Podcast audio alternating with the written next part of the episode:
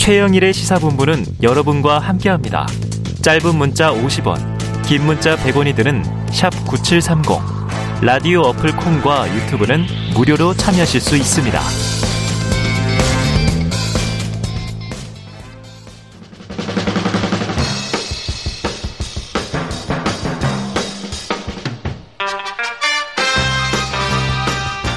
네, 매주 월요일 주말 사이 뉴스들을 정리하고 주간 이슈를 미리 살펴보는 주간 이슈 Monday 시간입니다.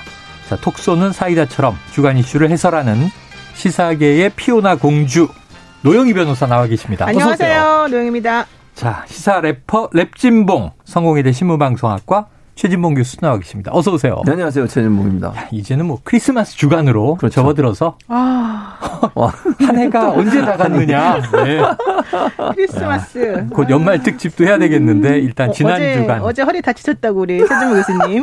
아, 최 교수님 왜 허리 다치셨어요? 그랬더니 크리스마스 추리를 집에 설치하다가 네. 너무 무거운 걸 들어가지고 이게 집이 얼마나 크기에 그 거다, 거대 한 나무를 거대한 들어서 나무가 아니고요. 조그만 나무요? 조금 아니 그러니까 조그만 나무는 아닌데 제가 예전에 미국에서 쓰던 걸 가져왔어요. 아이고. 근데 너무 큰 거예요. 이게. 사람 키만한 사람 네. 키만한.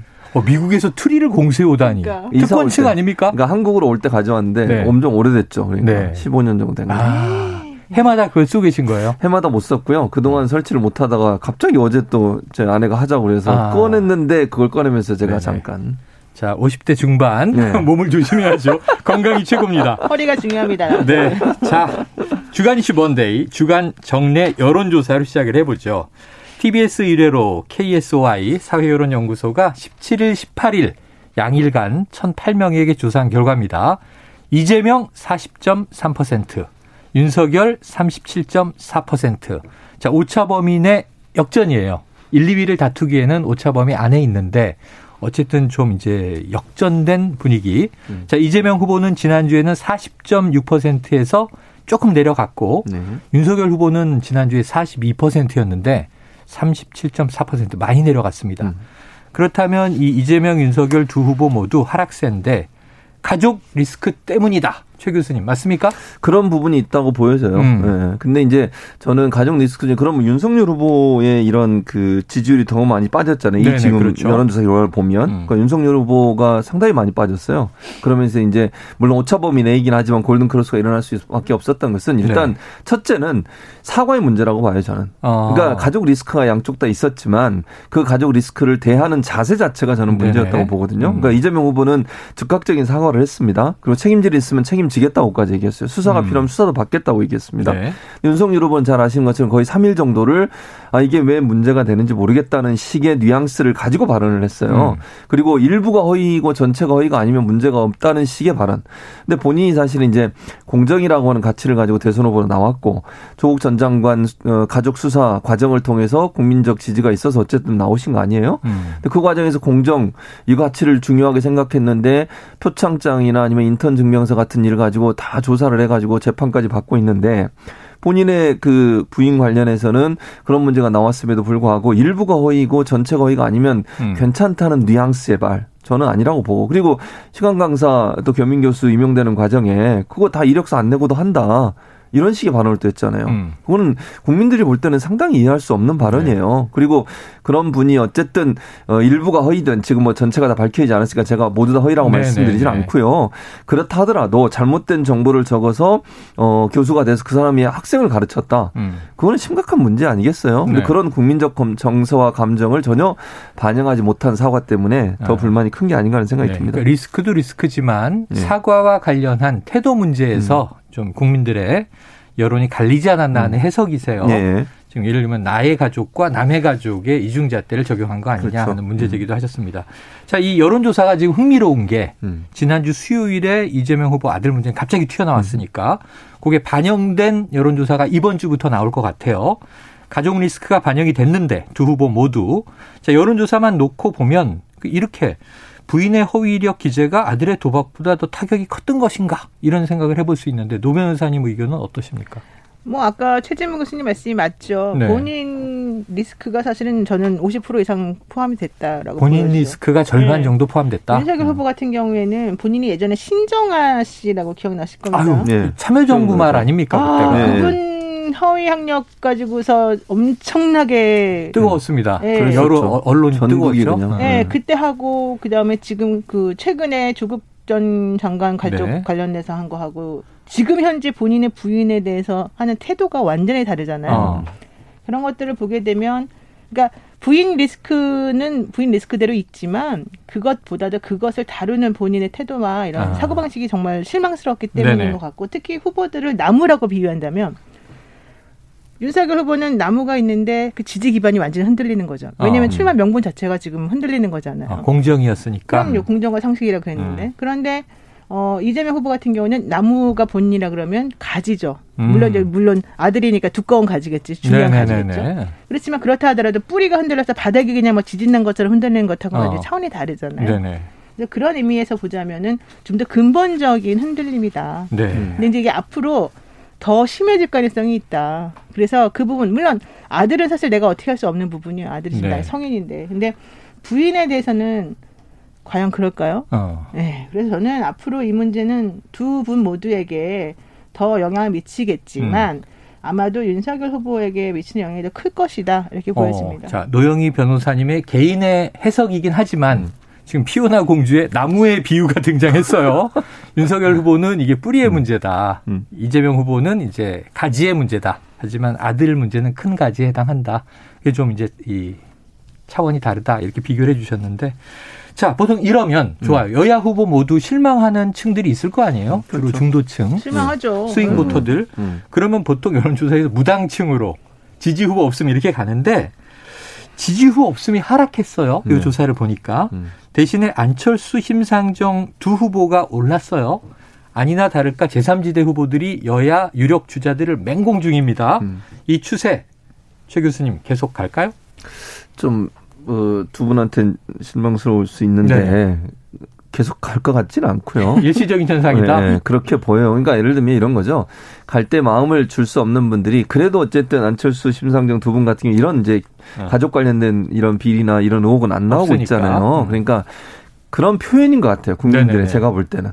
그러니까 실, 정말 두 분한테 실망 많이 했다라고 하는 표현이 제 3지대에 있는 후보들을 지지하는 쪽으로 간 게 아닌가 하는 생각이 아. 드는데 이제 이, 이 지지가 그러면 최종적으로 마지막 대선의 결과에 그대로 갈 거냐는 저는 조금 의문이거든요. 네네. 그래서 그런 점에서 본다고 왜냐면 제가 뭐 예전에도 한번 말씀드린 것 같은데 이번 대선은 박빙이 될 것 같다고 저는 예상을 하거든요. 어느 네. 후보가 아주 앞서는 그런 결과가 나오진 않을 거라고 봐요. 아주 근소한 차이로 이길 가능성이 있는데 누구든 그런 상황에서 좀, 좀 실망했다. 이번 대선 정말 뭐랄까요 찍을 사람이 없다 뭐 예를 들면 그런 국민들의 어떤 여론의 네네. 일부가 결국은 제 3지대에 있는 후보들을 지지하는 지지로 여론조사에서는 음. 나온 게 아닌가 하는 생각이 들어요. 그래서 그런 부분들 이건 일시적인 현상이다. 예, 저는 뭐 그렇게 봅니다. 이게 계속 가서 이두두 두 분의 지지율이 확 상승을 하면서 어, 양당이 후보를 위협할 정도의 지지까지 올라가기 좀 어렵지 않겠나 하는 게 제 개인적인 전망입니다. 그래요. 자, 이 시사본부는 자로젠 듯한 중립, 예. 극중, 극중, 네, 지향, 지향합니다. 극중 최영일 선생. 네, 그렇죠, 그렇죠. 입장이 없는 게 입장인 최영일 평론가. 자, 이 청취자분의 지금 문제 제기가 있어서 바로 예. 읽어드릴게요. 2411님. 자, 윤석열 후보가 이재명 후보에게 큰 차이로 이긴 다른 여론조사는 인용 안 음, 하고 음, 맞아요. 왜 이재명 후보가 이긴 것만 음, 방송을 하십니까 하는 불만이세요. 예. 자, 리얼미터가 오마이뉴스 의뢰로 맞습니다. 지난 12일에서 17일 요 기간이 좀 길죠. 음, 음. 전국 성인 3,043명을 대상으로 대선 후보 지지도를 조사한 결과가 있어요. 신뢰 수준 95%, 표본 오차 플러스 마이너스 1.8% 포인트인데 자세한 내용은 중앙 여론 조사 심의위원회 홈페이지 참조하시면 되고요. 여기서는 윤 후보가 44.4%, 음. 이재명 후보가 38%. 이 음. 격차가 지금하고 비슷한데 이제 뒤집어져 있어요. 네. 네. 자, 이 조사는 노 변호사님 어떻게 보십니까? 일단 최영일 평론가 잘못하셨네. 아, 네네. 왜 그런 걸 지금 성기자가 얘기하니까 얘기를 해주십니까? 아, 공정하게 네. 해주셔야죠. 아, 죄송합니다. 저는 사과가 빠른 진행입니다. 진심으로 사죄드립니다. 잘했어요. 네. 자, 그렇게 결과 나온 건 잘 모르겠어요, 솔직히. 아, 잘 모르겠다. 왜냐면 그렇게 되면 우리가 앞에 말한 게 다 틀린 거가 되잖아요. 아, 왜냐하면 이제 네. 가정 리스크가 음. 윤, 이 윤석열 후보의 태도가 더 많이 반영됐다고 해석을 했으니까 음. 그 바뀐 그, 결과는 해석이 음. 어렵다. 근데 이제 저는 이렇게는 생각해요. 네네. 그러니까 여론조사를 볼 때 우리가 다른 기관에서 조사한 결과를 단순하게 비교하는 건 이제 네, 네 오차가 네. 심할 수 있어요. 네, 맞아요. 그래서 제가 여, 기서도 말씀드렸는지 모르겠는데 같은 기관의 추세를 계속 추적하는 게 저는 필요하다고 보거든요. 그러니까 추이를 봐야 한다. 그렇죠. 그러니까 리얼미터에 조사한 거하고 KSOI는 네. 서로 다른 기관이잖아요. 아, 네, 그렇죠. 근데 KSOI 우리가 처음에 얘기했던 것은 뭐냐면 그 기관에서 전주와 이번 주에 비교를 말씀을 드린 거예요. 그 차이를.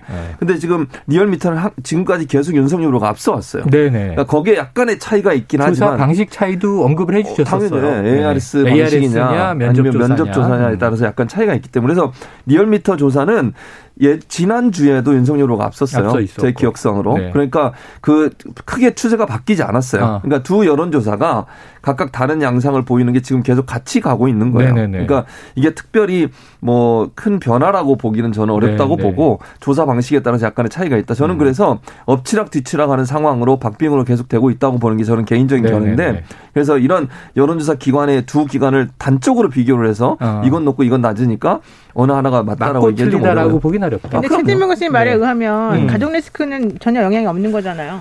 아니 있다고 봐요 저는. 네네, 그러니까 아까 말씀드린 그 네. 그게 그러니까 KSOI에서 조사한 내용의 결과를 보면 가족 네. 리스크가 어느 정도 영향을 미쳤다고 저는 보고요 기본적으로. 음. 근데 이제 이 지금 말씀하신 리얼미터 같은 경우에는 네. 그 추세가 계속되고 있는데 큰 변화가 없는 것이 어. 이제 특징이라고 왜 그러냐고요. 그러니까 질문은 네. 왜 그러냐고요. 그러니까 왜. 그건 잘 모르겠습니다. 리얼미터가 그냥 그냥 그러니까. 처음식하고 드세요. 영희 시대 영희 시대잖아. 네. 영희 시대. 영희 시대라. 아니, 저는 그 질문할 때 그 질문에 대한 답을 안 하고 자꾸 빙빙 돌리는 걸 진짜 싫어하거든요. 저 이거 가지고 예전에 뭐 모르는 사람한테 야단 많이 맞았어요. 교수님은 그런 사람이 아닌데 오늘 좀 빙빙 돌리네. 근데 제가 설명드리면 음. 예전에 한번 답을 주신 게 음. 지금 여론조사가 ARS 방식으로 조사하면 음. 윤 후보가 좀 유리하게 나온다. 대부분. 전화 음. 면접 조사는 이재명, 이재명 후보가 좀 유리하게 나온다. 근데 중요한 건 지금 네. 말씀하신 리얼미터 조사도 음. 지난주에 비교해 보면 격차가 줄었을 거예요. 아, 줄었을 그러니까 것이다. 그런 의미에서 네. 어느 정도 영향 미쳤다. 다만 다만 그럼에도 불구하고 응답하는 사람들의 성향이 그 정도 리스크는 음. 우리가 수용할 수 있다 이 정도인 그래요. 것 같아요. 음. 자 이번엔 다른 걸 여쭤볼 텐데 국민의힘 홍준표 의원 말이에요. 음. 이 지방 선대위에 이름을 올렸어요. 그런데 여전히 백이종 군 의사를 또 피력하고 있고 아 그럼 이제 윤 후보를 좀 지지하고 이제 이재명 후보를 좀 이제 타격하나 그랬는데 음. 아닌 것 같아요. 국민의힘이 힘이 홍준표 의원이 청문홍답 본인의 청년의 꿈 그 사이트 게시판에 여섯 글자를 남겼는데 뭐라고 남긴 거예요? 여섯 글자. 화제입니다. 안철수는 정상. 그거 여섯 글자야? 아, 응. 네, 안철수는, 안철수는 정상. 정상. 근데 뒤에 뒤에 설명이 붙어 있어요. 네. 그럼에도 불구하고 지지율이 낮은 건 음. 안철수 후보가 젖은 장작이기 때문이다. 음. 그러니까 어찌, 어찌 보면 안철수만 정상이고 나머지는 비정상이라는 의미로 들었는데 음. 지지율이 왜 안 오를까? 젖은 장작이다. 이게 좀 선문답 같아서 해석을 좀 부탁드릴게요. 그러니까 일단 그 안철수는 정답이란 말은 나머지 두 후보니까 지금 정상, 이재명 정상, 어, 네. 정상 네. 죄송합니다. 정상이라는 말은 이재명, 윤석열 두 후보를 까는 거예요. 한마디로 얘기하면 아, 그걸 비교를 해서 네, 네, 비판하고 싶은 거죠. 사실은. 그러니까 사실은 본인은 국민의힘 소속이잖아요. 그렇죠. 근데 윤석열 후보도 같이 지금 공격을 하는 거죠, 결국은. 어. 이재명 후보가 당연히 공격을 할 거고. 네네. 그러면서 이제 젖은 장작이라고 하는 건 저는 이렇게 해석했어요. 어. 젖은 장작은 오래된 장작이다. 그러니까 아. 정치판에서 너무 오랫동안 네네네. 대선도 여러 번 나왔잖아요. 네네. 그리고 선거에 여러 번 나오셨고. 그렇죠. 근데도 한 번도 한 번도라고 말하면 안 되지. 음. 죄송합니다. 정정합니다. 그러니까 성과를 많이 내지 못하신 경우가 네네. 많잖아요. 안철수 후보가 음. 그런 부분에 대해서 이번에도 어려울 거다. 그러니까 무슨 말이냐면 안철수 후보를 이용해서 지금 이 강으로 얘기되고 있는 두 후보를 공격하면서 음. 그럼에도 불구하고 안철수 후보는 당선이 어렵다. 아. 이런 말을 하는 게 아닌가 하는 생각이 듭니다. 그래요. 노 변호사님 여기 해석에 동의하십니까? 웃고 계셔서. 아니, 당연한 말을 저렇게 오래 하는지 모르겠는데. 아, 당연하세요. 어, 오늘은 두 분이 사이가 안 좋으세요? 보통은 아니, 보세요. 찰떡케민데. 안철수 그러니까. 정상 그러니까 홍준표도 정상 서로 한 번씩 덕담 주고 받았죠. 어. 그 다음에 마른 장작이라고 보통 하는 말 있잖아요. 아, 그렇죠. 그거는 마지막 불꽃을 태워서 뭔가 한번 샥 음. 피어 오른다는 거잖아요. 저는 장작 더 이상 안 올라간다 지지율. 떠나온 얘기 아닙니까? 불이 안 탄다. 네. 이게 무슨 특별히 이렇게 오랫동안 설명할 그렇죠. 말이 아니잖아요. 원래 그렇게 해야 돼요. 설명 역시 철철 살인 영희 시대. 설명을 오래 해야 돼요. 어, 알았어요. 자, 그런데 정작 그럼 지목된 네. 안철수 음. 후보는 말이죠. 지금 후보 합동 검증위를 만들자. 가족 리스크 때문에 이제 대선판이 얼마나 혼탁하냐 이런 취지겠죠. 자, 그럼 이재명 윤석열 윤석열 후보 받을까요? 아니 어떻게 만들어가는 거예요? 후보 합동 성관이 산하에 중앙 성관이 산하에서 제가 볼 때는 안 받을 것 같고요. 네. 이거를 사실 이제 후보 합동 검증이 만들면 이 공정성은 어떻게 담보하냐. 물론 성관에서 만든다고 하더라도 그럼 후보 검증하는 검증위원들은 또 어떻게 선정할 거예요? 네. 그런 문제가 논란이 될 수밖에 없고 선관위에서 어떤 결정을 했을 때 거기에 대해서 반박하고 이렇게 계속 반복될 수밖에 없어요. 그러니까 제가 볼 때는 이제 안철수 후보야 본인의 어떤 존재감이나 이런 부분 좀 부각시키기 위해서 이런 주장들을 계속 하시지만 네. 실제 두 후보가 이걸 받을 가능성이 낮다고 봐요. 이게 법적으로 정해진 아. 것도 아 니고 본인들이 동의해서 해야 되는데 아, 본인들한테 그렇죠. 또 검증위원회 만드는 과정에도 엄청나게 논란이 있어요. 그러면 네네네. 검증위원들 아까 말씀하신 것처럼 어떻게 누구, 선정할 누구를 거냐. 구성하느냐. 네, 그게 엄청나게 중요하지 않겠어요? 아. 그런 그런 문제 때문에 제가 볼 때 현실화되기는 좀 어렵지 않겠나 시간이 생각이 시간이 이제 이두달 음. 반여밖에 음. 안 남았어요. 80일 정도 남았어요. 근데 원래 이재명 후보는 보류고 윤석열 음. 후보는 안 받는다 그랬었어요. 음. 네. 네. 근데 이제 결과적으로는 안 받게 되겠지만은 음. 그냥 받으세요. 제가 보기엔 받아보는 것도 괜찮을 것 같아요. 아, 받아라. 음. 네. 괜찮다. 근데 그래봤자 결국 안 될 거죠. 근데 아. 안될 거 생각하고 하겠죠. 네. 혹시 이제 이번 가정 리스크가 워낙 일파만파 크니까 네. 적용된다면 차차기에 적용되지 않겠습니까? 내년 3월 9일은 쉽지 않아 보이고. 그런 거는 적용이 안 되고 요번에만 네. 좀 한시적인 거 아닙니까? 아, 한시적으로 상설화되긴 어렵다. 네. 자, 이 와중에 지금 제3지대 후보들이 네. 이제 막 목소리를 높이고 있죠. 아까 지지율도 좀 올랐다고 말씀드렸죠. 여야 후보 모두 문제가 있어 보이죠. 맹공을 하는데 요거 법조인인 노영희 변호사님께 여쭤볼 질문인데 먼저 안철수 후보의 이명박 박근혜 두 전직 대통령의 형 집행정지 제한 육성으로 듣고 오겠습니다. 실제로 양쪽의 상황을 이렇게 실제로 알아봤더니 어, 두 분 다 건강 상태가 좋지가 않으신 편이세요. 음. 어, 그래서 저는 아, 다른 목적은 아니고 네. 어, 국민 통합을 위해서 지금 대선판 자체가 국민 분열로 가고 있는데 어, 이런 분위기를 반전시키기 위해서도 어, 형집행 정지를 하면 국민 통합적으로 다시 방향을 틀 수 있지 않을까. 음. 그리고 또 어, 사면은 정치적인 부담을 느끼실 수 있으니까요. 사면은 다음 대통령이 국민적인 공감대 하에서 판단할 일로 넘기는 것이 어, 그것이 해법 아니겠는가 싶어서 어. 제안드렸습니다. 네, 이 사면 얘기는 이제 이 보수 야당으로에서는 많이 나왔었는데 음. 지금 이게 조금 독특한 건 제3지대 안철수 후보가 사면이 아니라 형 집행 정지를 하자 이런 제안인데 이 어떻습니까? 가능성은? 근데 형 집행 정지가 참 무책임한 말이에요. 아, 그래요. 네, 좀 이제 아프거나 뭔가 이 형을 계속해서 집행하기 어려울 때 어려울 그냥 때. 일시적으로 하는 거거든요. 네. 근데 옛날에 뭐 이런 형 집행 정지를 너무 남발해서 문제가 된 경우도 있었지만 아. 이 두 분에 대해서 형 집행정지를 하자면은 그러면 아프니까 이제 잠깐 일시적으로 돌아가게 했다가 다시 교도소로 돌려보내자는 얘기인가요? 아. 그러니까 현실적으로는 이런 식의 발언은 매우 정치적이고 매우 무책임한 발언이다. 아. 결과적으로 아무것도 아니에요. 이건 아주 일시적인 거고. 네, 그리고 본인들이 예를 들면 사면이라고 하는 거는 본인들이 네. 이제 반성하고 미안해하는 것을 전제를 해가지고 이제 앞으로는 더 이상 그런 형을 집행하지 않는 것이잖아요. 네네. 근데 그것도 아니고 이것도 아니고 그냥 아. 임시 방편에 불과한 거기 때문에 이거는 좀 옳지 않은 어. 것 같아요. 어쩌면 건강이 안 좋으면 이건 심사해서 형집행정지 할 수 있는 건데. 할 수 있는 거죠. 네. 그거는 근데 대부분의 경우에 이 정도 건강 안 좋은 걸 가지고 해주지는 않았죠 네네. 그동안에는. 그리고 이게 네. 국민 대통합에 어떻게 도움이 되느냐 일시적인 것일 뿐이다. 음. 법조인의 해석이었습니다. 넘어가도록 하고요. 자, 이제 지금 야당의 가족 리스크 중에 하나죠. 이 김건희 씨. 그런데 여러 가지 사안이 여러 가지예요. 그 중에 이제 해외 연수가 논란이 있었습니다. 여야가 논평을 계속 쏟아내고 윤석열 후보도 여기에 대해서 답했는데 음. 어쨌든 여야의 이야기를 교차해서 듣고 오겠습니다. 6개월 지도자 과정 중에 프로그램에 뉴욕대를 잠시 방문한 것을 뉴욕대 학력이라고 우기면 해외에서 공부한 수많은 유학생들을 모욕하는 것입니다. 그 부분에 대해서는 제가 노코멘 하겠습니다. 네. 제가 어제 말씀을 드렸고 또 그거는 앞으로 어떤 어? 나중에 무슨 상황이 생길지도 모르고 가짜 뉴스 살포에 대해 즉각 사과하고 재발 방지에 대한 약속과 함께 분명히 책임지는 모습을 보이기 바랍니다.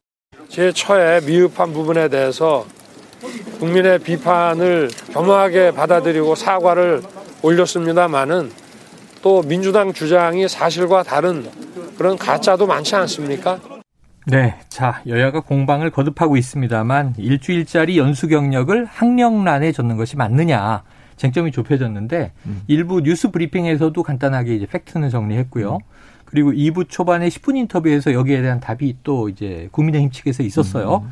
최 교수님 어떻게 보고 계십니까? 아, 그러니까 일주일 연수를 학력란에 적으면 안 되죠. 그건 네네. 학력이 아니죠. 근데 학력란 맨 밑에 음. 연수 실적란이 따로 없어서 음. 뉴욕대 연수 이렇게 적었다는 거예요. 근데 보세요. 이 연수가 일주일이 전체 다른 프로그램에 6개월 과정 중에 거야. 일부. 네, 그러면 뭘 적어야 되겠습니까? 어. 6개월 과정을 적는 게 맞죠. 아, 아. 저는 그렇게 생각해요. 네네네. 예를 들면 이런 거잖아요. 한국에서 6개월 동안 교육받는 과정이 있는데 그 중에 프로그램 중에 하나가 일주일 동안 뉴욕에 가서 뉴욕 University에서 네네. 잠깐 연수를 하는 거다. 음. 그러면 그거는 어느 프로그램입니까 대체? 어. 이게 분리된 게 아니잖아요. 네네네. 저는 그렇게 봐요. 그러니까 어. 뉴욕 대학에 가서 연수하는 것이 따로 분리된 프로그램이 아니라 음. 전체 한국의 프로그램 안에 포함 된 음. 거예요. 서울대 GLA 과정. 예, 그렇죠. GLA 과정이 그럼 그게 주고 이거는 그 부속적인 거잖아요. 네네. 근데 이것만 부과시켜서 쓰는 것은 저는 네. 말이 안 된다고 생각해요. 음. 그것도 학력난에. 그러면 문제는 뭐냐면 이게 오해를 불러일으킬 수 있어요. 아. 보는 사람 입장에서는 이분이 뉴욕 대학에서 그럼 뭐 학위를 받았나 아니면 아. 연수를 했으니까 뭔가 특별한 코스를 했나 뭐 그렇게 될수 네. 있잖아요. 물론 거기 가서 일주일 동안 그분이 뭐 연수에 참여한 건 맞아요. 맞는데 네. 그걸 쓸 게 아니라 저는 원칙적으로 쓴다고 하면 그 서울대에서 했던 과정을 쓰는 게 저는 맞다. 네. 왜냐하면 이런 형식으로 연수를 갖고 갔다 온 사람 많아요. 음. 뭐 일주일, 이주, 삼주 그분들이 학력난 이거 안 쓰거든요. 네네네. 저는 그런 부분에 있어서는 이거는 좀 부적절하다고 봐요. 그러니까 음, 차라리 그냥 서울대 무슨 과정 과정 그렇게 쓰고 네. 그거 뭐 그 안에다 그럼 연수 미국 연수 일주일 이렇게 쓰든지. 네. 근데 그것만 쓰고 제가 알기로는 그 서울대 거는 쓰지 않지 않았나요? 네, 네. 제가 알기로는 그렇거든요. 네. 근데 그런 부분을 쓰지 않고 이것만 부각이 쓴 것은 그건 좀 이해가 안 되는 부분이라는 네. 생각이 든다는 거죠. 그래요. 자, 일주일 연수 음. 학력으로 인정할 수 있느냐 없느냐 연수라고 이제 적은 걸 전제로 이야기를 하는 겁니다. 근데 그것도 일주일 음. 연수라고 쓰지도 않았어요. 음. 보면 2006년 10월 점 2006년 11월쯤 해서 두달 마치 아. 갔다 온 것처럼 그렇게 써놨어요. 그러니까 이제 음. 월 베이스로 해서. 네, 그래서 사람들이 딱 헷갈리게 두 달이나 갔다 왔을까 이렇게 두달 다녀온 걸까? 네, 음. 그런데 그렇게 하면 사실은 이게 이제 우리가 소위 말하는 기망이라고 하는 거죠. 사람들을 아, 음. 헷갈리게 만들고 오해하게 만드는. 근데 그거는 아니, 매우 적절하지 않고 음. 특히 아까 말씀하신 것처럼 어떤 과정 중에 속해 있는 그런 며칠짜리 갔다 온 걸 가지고서 그냥 네. 그거는 외유 비슷하게 그냥 좀 갔다 온 경험하라고 네네네. 갔다 온 거잖아요. 그걸 가지고 한다 그러면 전 하버드 몇 번 나갔다. 나는 하버드 졸업, 하버드 연수생이고 하버드 그렇게 해야 되겠습니까? 제가 공채 이력서에다가 하버드. 그래서 아까 김준일 스톱 대표는 음. 이게 이제 영끌 스펙이다. 아니요, 이건 말이 안 되는 거죠. 지금 우리 음. 최진무 교수님 얼마나 겸손해요. 자기 지금 외국에서 그렇죠. 박사학위까지 하고 왔는데도. 제가 얼마나 힘든지 알아요. 저 힘들게 박사학위 받았거든요. 유학 몇 년이신 거죠? 유학은 거의 한 5년 했죠. 유학 생활 5년. 네, 박사 하느라고. 그리고 이제 교수 생활 교수 6년 반. 교수 6년 반. 네. 아, 그리고 미국에서 했는데 저 여기 안, 얘기 안 하잖아요. 그런 얘기 안 쓰잖아요. 안 쓰죠. 네. 물론 이력서엔 씁니다, 저는. 아, 그건 학력이니까 당연히 네, 당연히 써야 되는데 그런 거 쓰는 건 상관없죠. 제가 그러면 네. 그 과정에 제가 박사관에 다니면 어디 가서 발표도 하고 연수도 할 수 있잖아요. 이번에 그 뉴욕 연수 뉴욕대가 들어가기 네. 얼마나 어려운데 거기다가 등록금 냈어요? 연수하라고? 아, 그거 아니잖아요. 어, 학교에 등록금 네. 냈느냐? 뭐 수료증 있다 그러는데 그 수료증이 그 수료증이. 아, 그런데 지금 이것 때문에 어쨌든 이걸 포함해서 여야가 워낙 뭐 집중 포화를 서로 주고받다 보니까 고소 고발이 난무해요. 음. 요게 바람직한 건가 고민인데 여기 노영희 변호사님이시니까 김남국 의원도 고발당했죠. 음. 서로 이제 공작 기획서를 막 주고받는 과정이에요. 근데 지금 우리가 이야기한 것 허위 경력 사법적 처벌 대상입니까? 그러니까 이제 본인이 작성한 권한이 있는 문서에다가 그런 걸 적었으면은 사실은 산문서 위조 이런 건 포함이 안 되니까 네네. 업무 방해 정도만 되는데 업무 방해 정도 업무 방해를 또 이제 해보려고 하니까 뭐 시효가 됐다 안 됐다 이제 이런 네. 얘기 나오잖아요. 네네. 근데 거기 보면은 되게 이런 뭐 뉴욕대 이런 것도 있지만 받지도 않은 상을 막 받았다고 써놓은 것도 있고 아, 음. 수상 경력 건건이 되게 뭐가 많잖아요. 네네네. 그래서 아마도 시간이 다 너무 많이 지났기 때문에 현실적으로는 네. 책임을 형사적인 책임을 지기는 좀 어렵지 않을까. 그런데 음. 또 아. 아직 시효 남아 있는 것도 있다고 하니까 네네. 그런 건 잘 모르겠습니다. 시효에 따라서 네, 지켜보도록 하고요. 음. 자루젠 듯한 중립. 여당으로 넘어갑니다. 여권. 맞아, 그런 말 좀 하지 마요. 무슨 자루, 무슨 자기적이야. 아, 너무 자기적인가요? 자루젠 듯한 중립 노용이. 청취자 여러분의 판단에 맡기도록 하고요. 네. 자, 이재명 후보 아들이 한 해 동안 예금이 5천만 원 늘었다. 이게 또 주말에 터졌어요. 음, 음, 음. 여당은 신고를 했다. 관보에 실렸다. 야당은 수사를 통해 자금을 추적해야 한다. 근데 야당 입장 들어보니까 5천만 원 증여가 문제가 아니라 그렇죠. 용처가 문제다. 음, 도박에 쓰였는지 등등. 자, 합법적 증여, 도박 자금, 이 법적 쟁점 노 변호사님 어떻게 보세요? 그러니까 5천만 원 미만은 사실은 증여를 해도 세금을 안 내니까 10년 이걸, 기간 내에 이걸 가지고 뭐라고 할 수는 없으니까 네네. 국민의힘 쪽에서 얘기하는 거는 도박에 사용할 걸 알면서 도박 자금을 대줬다면 아. 이거는 이제 공범이다 뭐 이런 주장이 아, 요지인 것 같아요. 네. 음. 근데 아버지가 아들한테 5천만 원 주면서 너 도박 써라 이렇게 줬을 것 같지는 않고 그치. 그런 것들을 확인하기 매우 어렵겠죠. 그러니까 이거는 네, 알아서 정, 좋게 써라라는 정치적인 그냥 그 공방에 불과한 것이다 아. 네, 이렇게 보입니다. 그래요. 자 야당이 도박 자금 의혹을 제기하는 배경이 이재명 후보가 아들이 도박하는 걸 전혀 몰랐을까? 혹시 음. 이제 뭐 빚을 지면 음. 대신 갚아주는 그런 취지가 아니었는가 이런 공세예요. 어떻게 보세요? 아이, 그건 좀 말이 안 된다고 저는 아, 생각해요. 아무리 아, 자, 아버지가 자식한테 음. 너 도박해 도박하라고 돈을 준다거나 네. 도박했으니까 그 갚아준다고 돈을 준다거나 그러라고 저는 보지 않습니다. 그리고 초창기에 이 문제 터지기 그 전날 그 음. SNS를 통해서 직접 어, 국민들하고 소통하는 장면이 있었잖아요. 거기에서 네. 그이 문제가 처음 나왔었어요. 어. 그때 이재명 후보의 반응 보셨죠? 어. 우리 아들이? 우리 아들 그런 거 안 해요. 어. 그러니까 물론 나중에 알게 됐죠. 그러니까 어. 이재명 후보가 만약에 아들이 그런 행동을 하는 걸 알았으면 가만히 있었겠어요. 기사가 터졌고 네. 그리고 확인 과정이 있었다는 네, 거고. 그랬었죠. 음. 그리고 이제 나중에 사과를 한 거 아닙니까? 음. 그러니까 결국은 이제 이기고 싶다가 우리 아들인 게 그렇죠. 맞다. 맞다. 그럼 아들 입장에서도 그래요. 성인인 아들이 자기가 잘못한 일 있어요. 아버지한테 그거 다 얘기하겠어. 아버지 나 도박하고 왔어요. 네. 그러겠습니까? 네. 아니 그거는 상식적으로 그냥 생각해 보면 아니, 돼요. 그리고 더 중요한 건 5천만 원을 받았는데 음. 그 돈이 없어지지 않았잖아요. 음. 음. 그 돈이 다 있잖아요. 음. 그 돈이 뭐 도박 자금으로 쓴 게 아니잖아요. 자, 네, 남아있다 예금으로. 네. 네. 자, 상습 도박에 대해서 고발이 들어갔고요. 음. 이건 뭐 경찰도 수사 입장, 음. 입건 입장을 밝혔습니다. 국민의힘은 중형을 면할 수 없는 범죄다 이렇게 얘기하는데 노 변호사님 통상 상습 도박의 처벌 수위 어떻게 지금 예상하세요? 뭐 3년 이하인가 제가 좀 정확히 기억은 안 납니다만 징역은 네, 그렇게 음. 세지 않아요. 그리고 3년 이하. 그리고 이분이 사실은 했다는 게 Texas Hold'em인가 뭐 그렇다는 거예요. 근데 아. 그거는 실제 그 돈을 가지고 환전할 수 있느냐 없느냐 뭐 그런 또 차이라고 그래요. 아, 그러니까 내가 사이버머니와 네, 한차는 다르니까. 내가 정확하게 이재명 후보의 아들이 어떤 도박을 했는지 정확히는 모르겠으니까 네네네. 함부로 말은 못하지만 어. 아마 초범일 거란 말이에요. 만약에 했다고 치더라도. 어. 그리고 이걸 정말 상습 도박으로 볼 수 있을지도 사실은 좀 어려운 부분이 있어요. 네. 그래서 만약에 뭐 도박으로 처벌받는다 하더라도 제가 봤을 때는 벌금이나 집행유예 등도 나오겠죠. 네. 네. 이어서 성매매 의혹도 제기됐는데 음. 육성 짧게 듣고 한 말씀만 제가 여쭤보도록 하죠. 듣고 오겠습니다. 뭐 저도 알 수 없는 일이긴 한데 본인이 맹세코 아니라고 하니 예, 뭐 부모된 입장에서는 뭐 믿을 수밖에 없는 상황입니다.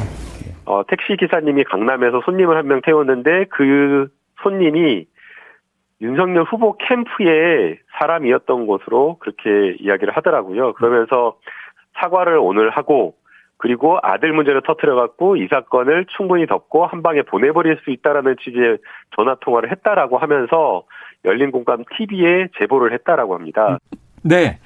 자, 지금 논란이 된 건 이제 소위 말하는 공작설인데 박광원 의원이 당 음. 차원에서 이제 단속에 나서기도 했어요. 전략적으로 좋지 않다. 네. 근데 양쪽 모두 후보 본인 사과하는데 메시지 관리 필요하다는 얘기도 있고 최 교수님 이 대목은 어떻게 보십니까? 그 이제 음모설 공작설 뭐 이런 얘기가 나옵니다. 네네네. 그러니까 지금 사실관계 확인이 안 됐기 때문에 네네. 뭐 김남국 의원이 얘기한 부분은 사실관계가 일단 확인이 돼야 된다고 생각을 해요. 네. 그러니까 지금 상황에서는 어떤 게 맞다 이렇게 얘기할 수 있는 상황은 아니고 그런 의혹이 나온 것이고요. 네네.